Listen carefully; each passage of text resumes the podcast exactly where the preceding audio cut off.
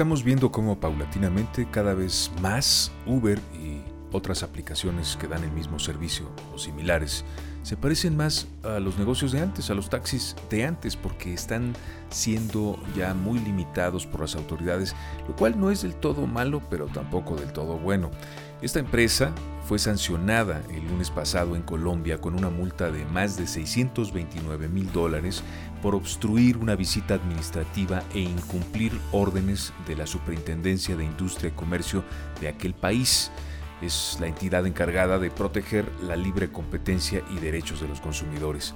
Esta superintendencia manifestó que Uber presentó una actitud displicente y obstructiva frente a diferentes peticiones de información por parte de los funcionarios de la Delegación de Protección de la Competencia durante una visita en octubre de 2017. Los están multando hasta ahora, prácticamente dos años después. Existe una política empresarial al interior de Uber Colombia en la cual se instruye a sus funcionarios en la forma de cómo deben comportarse frente a la visita de una autoridad administrativa, como lo es la Superintendencia esta de Industria y Comercio.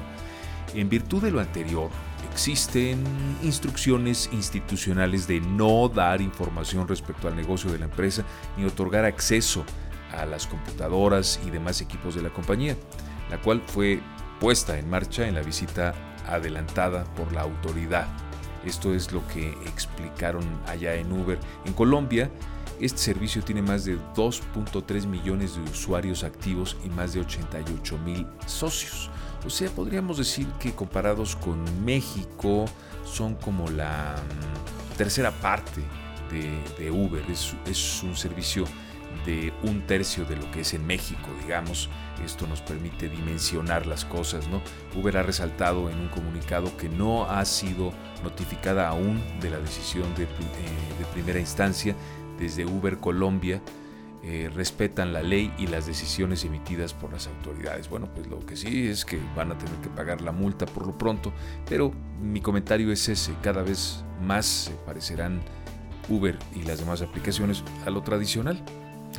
Nos comparten su opinión. Estamos nosotros listos para recibir tus mensajes de audio o escritos, pero pues de audio los podemos incluir en, estas, en estos audios, así que sería mucho más interesante, ¿no crees? Porque así todos los conductores de Uber que escuchan este, este contenido, pues no dejarán de manejar para escuchar tu opinión también. Compártela con todos, nos va a gustar. Puedes hacerlo por WhatsApp al más 52 1 y los 10 dígitos son 55 20 39 87 76.